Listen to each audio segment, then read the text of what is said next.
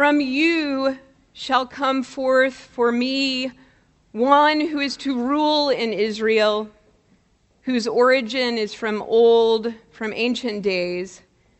Therefore, he shall give them up until the time when she who is in labor has brought forth. Amen.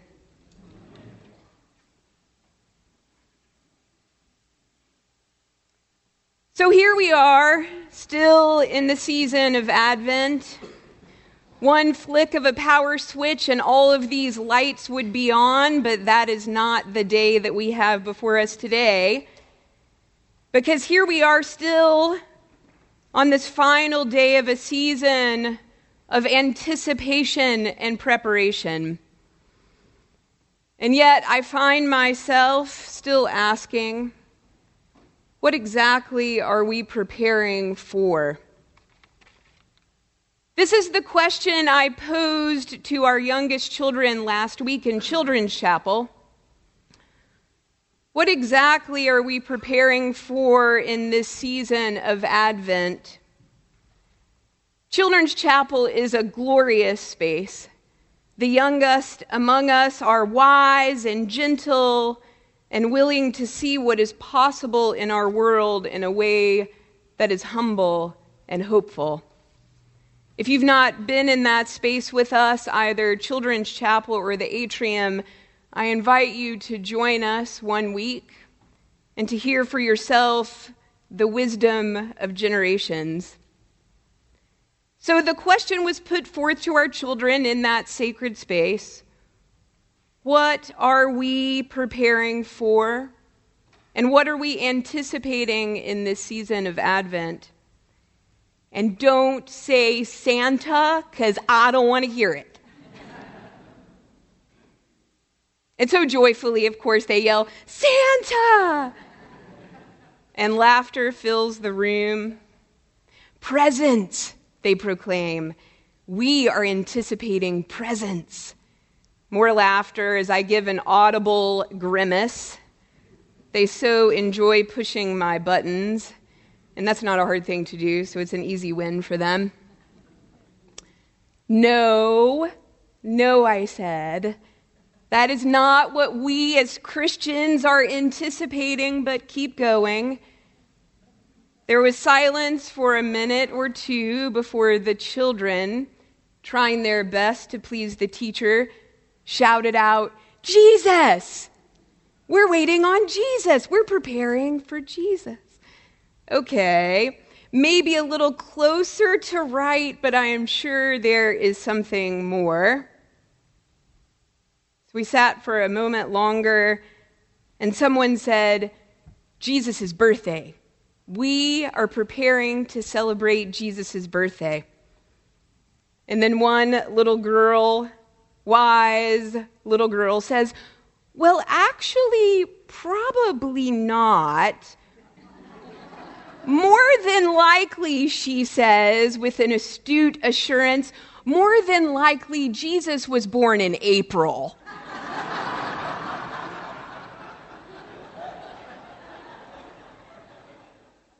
Someone has been listening. So, what are we as Christians preparing for? It is a good question for all of us at any age, because if it is not the presents or Santa, or maybe even as this young child suggests, not even the birthday of Jesus that we are preparing for, what are we anticipating? What are we preparing for as Christians? Mary herself had grown up in a culture of anticipation.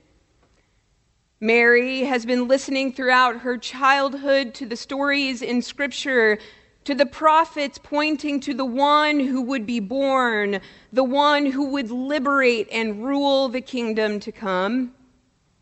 She had herself heard the very song she's about to sing, the one we hear today called the Magnificat this song was sung for generations before Mary, This song was sung by Hannah, proclaiming the kingdom and deep gratitude for being a part of it a thousand years before Mary and Elizabeth. Mary, too, had grown up anticipating and preparing. And yet, I have to wonder as we consider what we are preparing for today is what the angel proclaimed to Mary what she was anticipating? Was she preparing her whole life to birth into the world this man, Jesus? Did she prepare to labor into the world the Christ child? Was the teenage Mary prepared for this work of God to begin with her, within her own body? For us, these women, Mary, Elizabeth, and Hannah, are the image and models of what Naomi spoke of last week of being citizens of a world that does not yet exist, but one which demands of us sacrifice, which is to give up our idea of what we think is coming and to actively embody and birth what is called forth. With this ancient song, Mary and Elizabeth are singing a world into being. They are now fully embodying a world promised to them by the prophets. And so, perhaps, it is with us as well. Perhaps this too is what we are preparing for during Advent.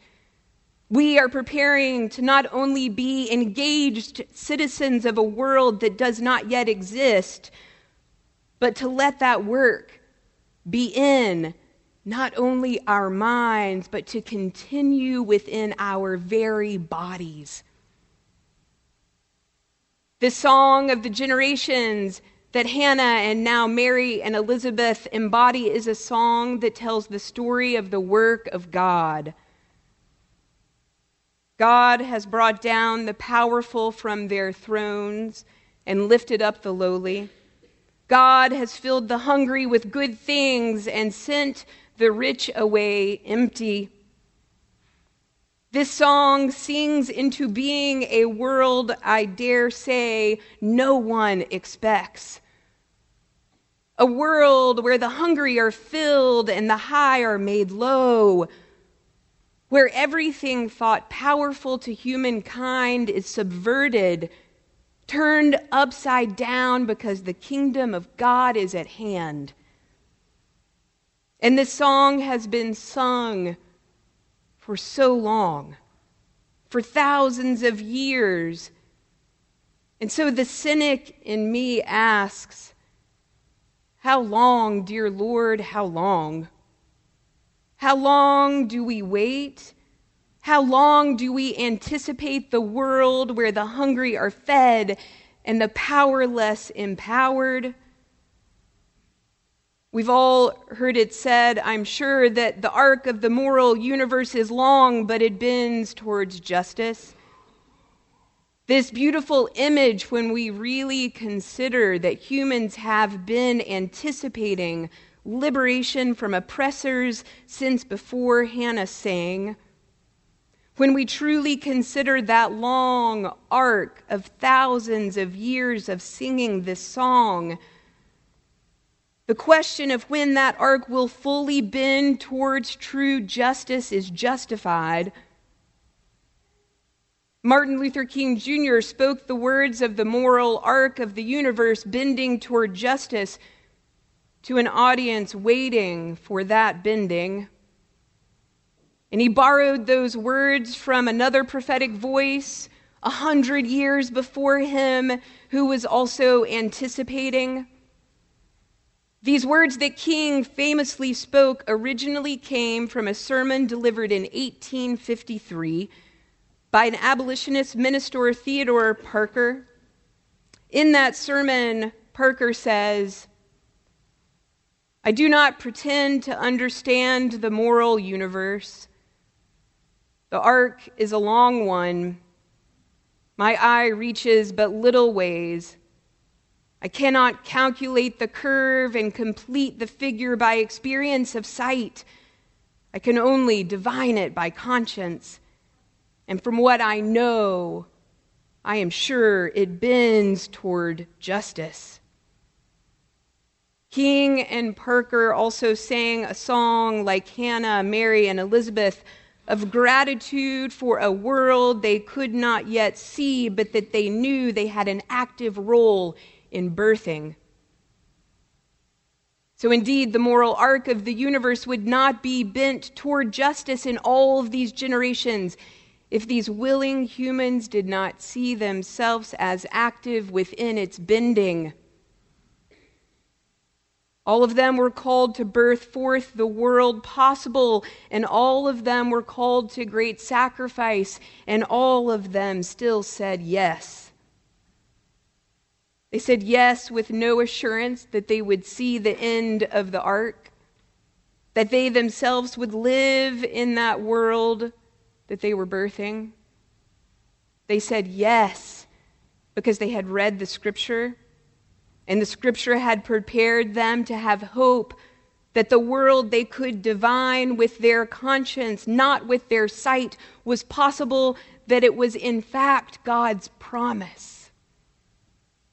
And they all believed they had gifts to offer gifts to offer the birthing of that promised possible world, and that their bodies were necessary for its fulfillment. They anticipated, they prepared, and they engaged in birthing forth the kingdom of God. And Hannah and Mary and Elizabeth, as they said yes, had no idea of the sacrifice they were in fact making. But they were prepared to say yes and to sacrifice for its birthing. And so, in this time of Advent, on the eve of the celebration of the way God becomes incarnate in the world, we can see how God also calls us to consider our active role in birthing forth the world that does not yet exist but that we have been promised. Our work in koinonia is a work of birthing forth the world the prophet spoke of. This work is one of subversion where the low are made high and the hungry are made full. Our work with racial equity is a work we have said yes to. The work of building equity, of engaging in the bending of the moral arc of the universe, of living out the gospel call is our work, and as we all know, it will require sacrifice. And what it will require us to sacrifice first is our idea of what the work looks like. Saying yes to this work of koinonia will require we sacrifice our notion that the work is about fixing the other. That the work begins in another community and not our own, in another church and not our own, that the work is in another's body and not our own. Our work requires us to sacrifice the impulse to see the problem as something outside of us, and to instead turn our focus towards self. Rather than saying, What are we doing? we are called to ask, Who are we becoming? Rather than asking what needs to be fixed in the world around us, we are called to ask what needs to be reconciled within our very bodies. We are called to engage in the bending of the moral arc of the universe. We must first bend our wills toward the will of God, as Hannah and Mary and Elizabeth do. God is indeed made incarnate in Jesus, but if we are prepared to make this koinonia work personal, if we are willing to make this work deeply embodied work as Hannah and Mary and Elizabeth did, God will also be incarnate in our bodies as we bend toward justice, in our voices as we say yes, in our tears as we sacrifice and grieve, and in our hands as we engage this work. The question is are we willing to make this work personal? Are we willing to make this about our bodies? Are we willing to see that the work of God begins not outside but within us? Are we prepared to welcome the incarnate God in this deeply personal work we have said yes to? This is what we hear in the scripture that we are preparing for in this season of Advent. We are preparing to sing the world that does not yet exist into being. We are preparing to make this gospel justice koinonia work personal, deeply embodied, as Hannah, Mary, and Elizabeth do. And then, as we actively bend that moral arc toward the justice we seek, we are preparing to proclaim the glory of God with our whole bodies. Amen.